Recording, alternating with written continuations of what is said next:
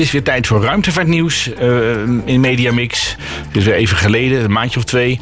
En daarvoor is inmiddels onze ruimtevaartredacteur Erik Laan aangeschoven. Erik, goedenavond. Hi, goedenavond Wim. Waar gaan we het vanavond over hebben? Nou, vier heel interessante onderwerpen. Op de eerste plaats Hayabusa 2, een Japanse missie die terugkomt naar de aarde nadat hij een sample op een uh, asteroïde genaamd Ryugu heeft opgepikt en dat terug gaat brengen naar de aarde. Uh, het tweede onderwerp eh, gaan we hebben over de Starlink-satellieten van SpaceX. Die heeft er weer 60 gelanceerd. Oh er zijn er nu 120 in de ruimte. Oké. Dus dat gaat, uh, dat gaat snel. Het derde onderwerp, Space 19 Plus, heet dat. Dat is een, een conferentie van de European Space Agency, ESA. Die gaat weer beslissingen nemen over de toekomst van de Europese ruimtevaart. Dit jaar in, in Spanje. En dat is volgende week ergens, die, die vergadering. Belangrijke vergadering voor de Europese ruimtevaart.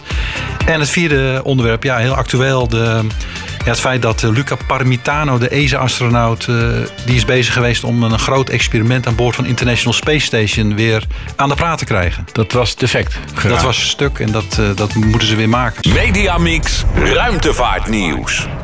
Inderdaad, het is tijd voor ruimtevaartnieuws op uh, Den Haag FM 2.0 in het programma Mediamix. En natuurlijk ook de podcast van Erik Laan. Want Erik is in de studio. Erik, goedenavond. Goedenavond.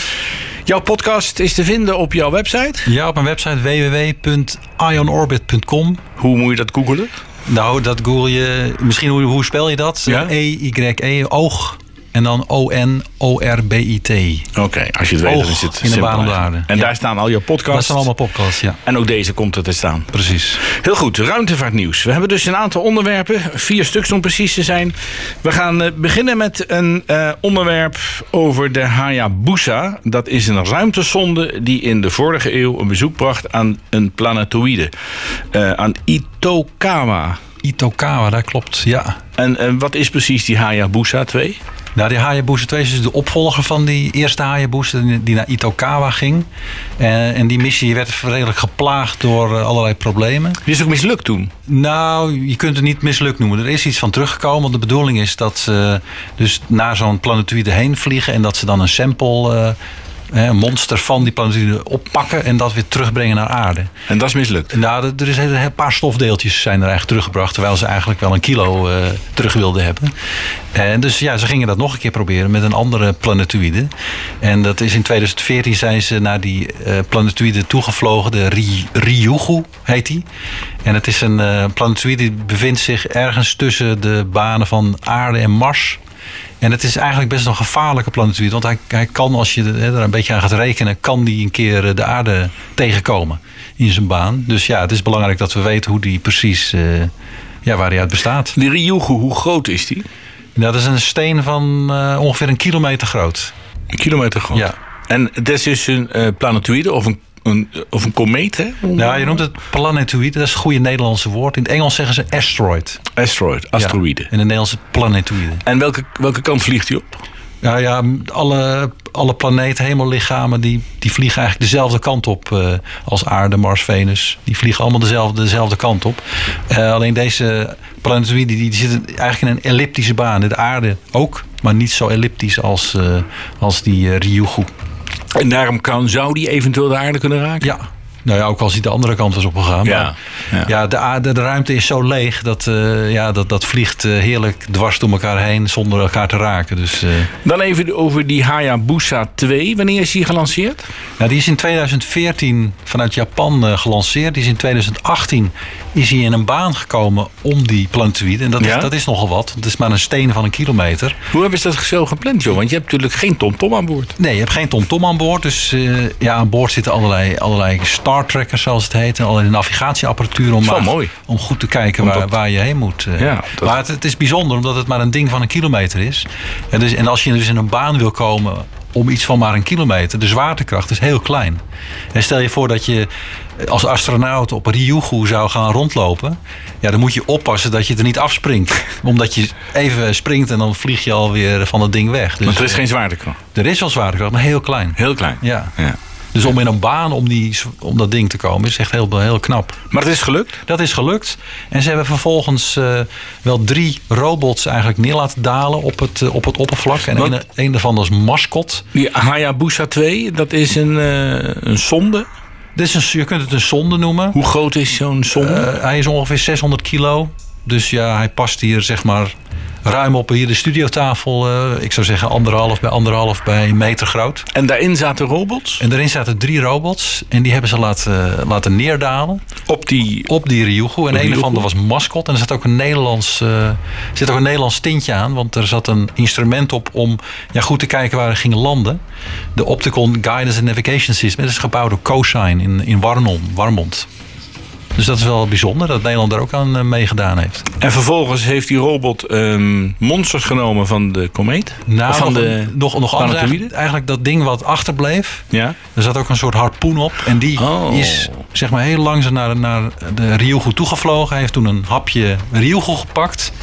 En weer, is, weer, is weer teruggevlogen. Wat hebben die robots dan gedaan? Nou, robots hebben, ja, die, die zijn daar gaan hoppen en gaan kijken en foto's gaan maken van hoe dat oppervlak van Ryugu er van dichtbij uitziet. Dus er zijn ontzettend veel foto's eh, ja. gemaakt. Ja. En die zijn natuurlijk al naar de aarde gezeind. Die zijn al naar de aarde geseind. ja. En nu is dat ding dus terug aan het vliegen met die samples die hij heeft eh, genomen. En hopelijk eh, eind volgend jaar landt dat in Australië.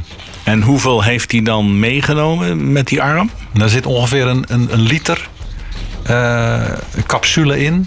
Er zit een capsule die gaat straks met al 20 km per seconde komt hij de aarde tegen.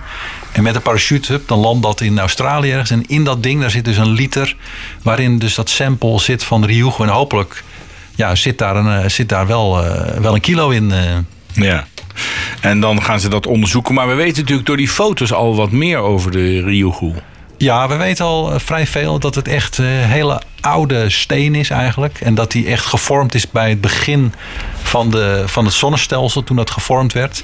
En eh, ja, er zijn, er zijn hele belangrijke foto's gemaakt. Alleen ja, het is nog belangrijk om dat sample te hebben. Omdat je dan op aarde, ja, kun je dat eigenlijk in de hele geavanceerde apparatuur onderzoeken wat er echt in zit. Ja. Oké, nou, we horen dat eind volgend jaar wel eh, wat er dan eh, uit die onderzoeken komen van die, van die Ja. monsters. Precies. Ja. En dan gaan we naar SpaceX. Wat is het ook alweer? SpaceX is het, eh, het ruimtevaartbedrijf van Elon Musk, hè, die ook wel bekend is van de Tesla. Eh, hij heeft dus ook een ruimtevaartbedrijf en hij heeft eigenlijk wel een belangrijke disruptie eh, op zijn geweten, zeg maar, dat hij de, de ruimte wat toegankelijker heeft gemaakt voor satellieten met zijn Falcon 9 raketten. En ja, wat hij nu, waar hij nu mee bezig is, is om een telecommunicatiesysteem aan te leggen in een baan om de ruimte, in een baan om de aarde. En in mei heeft hij al een eerste zestigtal satellieten in een baan om de aarde gebracht. En hij heeft er eh, afgelopen week nog een keer 60 bijge, bijgezet. En let wel, hij is van plan om er uiteindelijk 42.000 in de baan. 42.000. Ja, 42.000. Dat is een beetje een waanzinnig getal.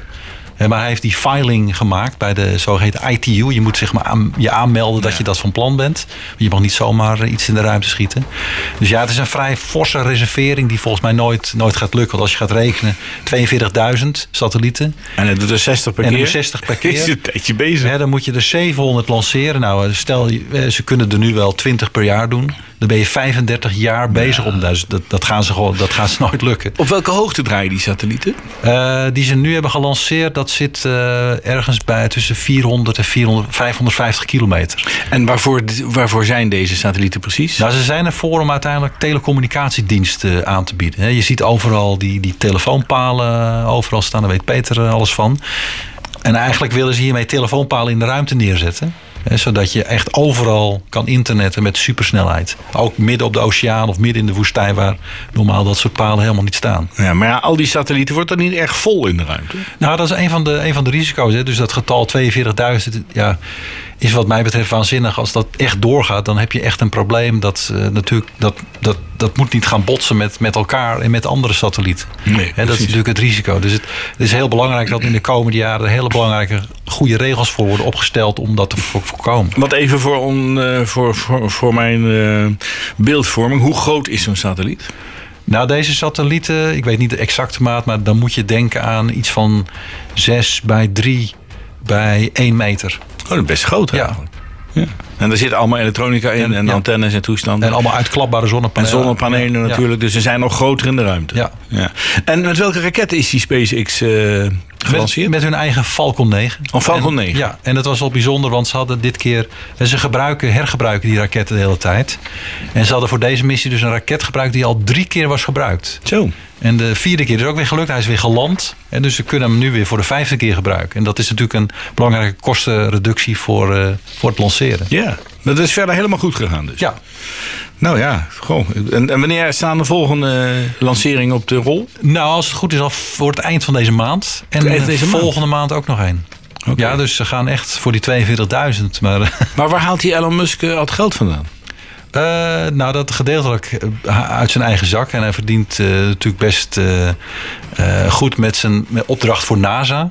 Want Falcon 9 die wordt ook gebruikt voor allerlei supply missies aan het ISS. Daar krijgen ze goed betaald voor. En ze doen ook commerciële opdrachten om satellieten in de baan om de aarde te brengen. Dus daar verdienen ze geld mee. Ja, dat stoppen ze allemaal weer in dit Starlink-project. En nog even kort over die Musk. is zijn Teslaatje nog steeds in de ruimte?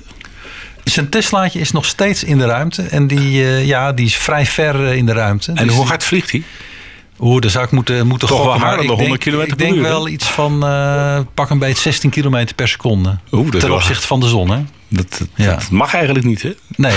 Dat moet eigenlijk wel Verkeersboete. 100. Ja, precies. Verkeersboete. Dus je luistert naar Mediamix hier op Den Haag FM 92.0 En natuurlijk naar de podcast van Erik Laan. De Ruimtevaart podcast. En we gaan eh, verder met het volgende onderwerp. En dat is Space 19+. Wat is dat, eh, Erik? Space 19 Plus, eh, die, dat is een grote vergadering die eh, volgende week gaat, of de week erop gaat eh, spelen in Valencia in Spanje.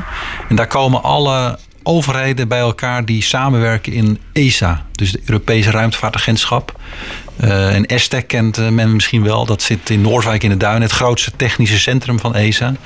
Eh, en al die ministers uit Europa die komen bij elkaar om dan ja, voor drie jaar weer af te spreken wat ze dan gaan doen in dat ruimtevaartprogramma. Het is een ministeriële raad, hè? Ja. Een, een- ik moet zeggen, een ministeriële Minister- ja, raad. precies. En ehm, dat is dus ehm, dit keer in Spanje. Ehm, het is ook een keer in Nederland geweest. Ja, in 2008, alweer 11 jaar geleden, was het in Nederland. In En hier in Den Haag? In Den Haag, in World Forum. World Forum. Ja. Het is ehm, iedere twee tot drie jaar, begrijp ik. Ja. Wat komt daar nou uit? Nou ja, daar komt uit dat, dat er weer eh, het budget eigenlijk voor ESA voor de toekomst komt daaruit. En ook voor langlopende programma's. Hè. Bijvoorbeeld eh, Ariane 6 is een heel belangrijk programma. De ontwikkeling van de nieuwe Europese draagraket waar ESA mee betaalt. Ja, dat is al, al 20 jaar staat het op, de, op, de, op, op het programma. En daar gaan ze nu ook weer be- belangrijke beslissingen over nemen. Ehm, en ook een soort eh, ruimteprogramma wordt besproken. een plan wat na 2019 wordt uitgevoerd, begrijp ik. Ja, dat klopt. Dus op het gebied van aardobservatie en telecom en allemaal nieuwe projecten en de financiering van eh, wetenschappelijke projecten die ze, gaan, eh, die ze gaan doen, daar gaan ze allemaal beslissingen over nemen. En dat is, eh, ja, dat is heel belangrijk voor de Europese ruimtevaart. Het is een eikpunt van, nou, we gaan weer verder en dit zijn de budgetten. Het is alleen een beetje jammer elke keer, eigenlijk de afgelopen keren, dat Nederland zo onderpresteert in, dit, in die ministerconferentie. Nederland Wie- is een beetje achterhoede speler Ja. als je kijkt naar ESA. Het, het leeft niet zo in de politiek. Het leeft niet echt in de politiek, moet ik eh, eerlijk toegeven. En Wie is er aanwezig trouwens vanuit, vanuit, Nederland? eh, eh, vanuit Nederland Mona Keizer, begrijp ik. Oh, van van de economische, zaken en klimaat. Ja. Ja, ja, oké. Ja. En dat is gek, want in Nederland hebben we ESTEC.